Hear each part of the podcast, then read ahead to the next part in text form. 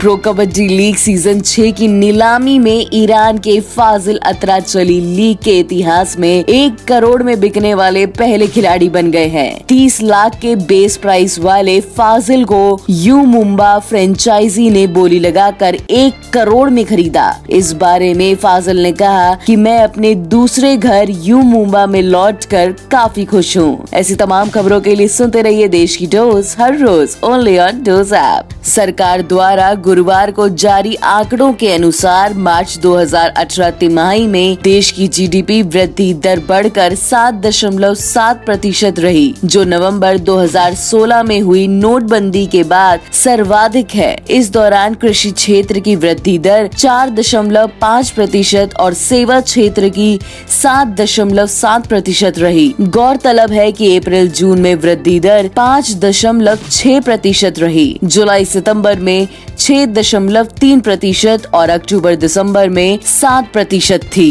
ऐसी तमाम खबरों के लिए सुनते रहिए देश की डोज हर रोज ओनली ऑन डोज ऐप